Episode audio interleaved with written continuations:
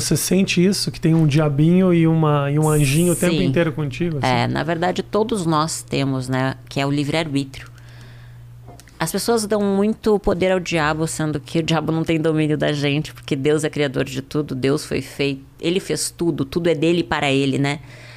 Então, as pessoas amedrontam muito as pessoas com o diabo, só que o ser humano escolhe, né? Eu escolhi me prostituir, não foi o diabo que fez eu me prostituir, entendeu? Foram escolhas que eu tomei e eu arquei por essas consequências. Então, acho que o diabo é os nossos pensamentos quando a gente se auto-sabota, quando a gente tem medo, quando a gente tem crenças limitantes, quando a gente acredita no que as pessoas dizem que a gente é, sendo que se a gente não é aquilo, a gente sabe quem a gente é, entende? Então, eu acho que o maior diabo é o nosso pensamento que nos auto-sabota.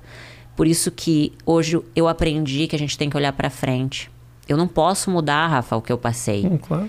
Entende? Eu não posso. Foram escolhas que eu errei. Reconheço, fiz, me arrependo, mas eu não posso mudar. Eu tô com 33 anos. Então, eu posso olhar daqui pra frente. Se no passado eu não tinha um bom relacionamento com meu pai e com a minha mãe, não adianta eu ficar jogando na cara deles o que passou. Eles só podiam dar o que eles tinham. Hoje, eu planto amor com eles. Hoje, meu pai me liga todo dia, quase dizendo, filho, eu te amo, Deus te abençoe. Sabe, minha mãe também. Então, eu consegui recuperar laços vencendo o meu próprio orgulho. Porque, Rafa, a vida... O que eu aprendi com Jesus, Rafa? Porque, assim, nada a ver... Esse aprendizado, eu não acredito que tenha sido de mim, sabe? Eu acredito que Deus deu essa direção. Porque eu aprendi a perdoar. Porque um dia eu vou precisar de perdão. Um dia eu vou estar lá prestando contas de novo. E eu vou fazer muitas escolhas erradas ainda. Eu não sou perfeita, eu erro. Entende? Eu peco de manhã, de tarde, de noite, num pensamento, numa atitude, num julgamento, numa palavra. Por mais que hoje talvez eu pense antes de tomar algumas decisões, que eu seja mais racional do que antes, que eu era tão emotiva, tão, né, agia no impulso, hoje talvez eu pense um pouco mais. Eu sei que eu vou ter que prestar contas para Deus de todas as minhas escolhas. Só que dessa vez vai ser diferente, porque eu tenho Jesus. E Jesus veio para perdoar os meus pecados, os teus pecados e os pecados de todas as pessoas. As pessoas são livres para acreditar ou não, sabe, Rafa? Mas eu vejo isso como missão. Eu saí da igreja, mas eu não perdi Jesus, entende? As pessoas me julgam muito, sabe? Porque depois que eu rompi com a igreja, o meu trabalho é o Miss Bumbum.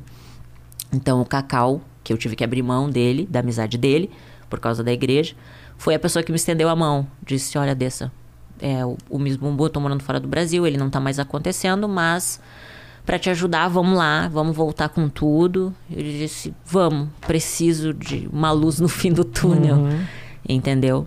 E graças a Deus por isso, porque o Miss Bumbum tá completando 10 anos, então é um presente pra mim também. Imagina, eu participei há 9 anos atrás. Eu não sou mais aquela menininha de 9 anos atrás. Hoje eu não faria as mesmas escolhas que eu fiz no passado. Eu acho que nem você é a mesma pessoa de 9 anos atrás, né? E às vezes a gente comete erros e a gente não vê a proporção que isso pode tomar, o mal que pode trazer para nossa vida. Se a gente pudesse mudar, a gente mudava, mas a gente não pode. Agora, Andressa, quando você volta... O Miss Bumbum marcou um momento teu de guinada que te levou para um lugar... muito escuro, né? Escolhas, Rafa.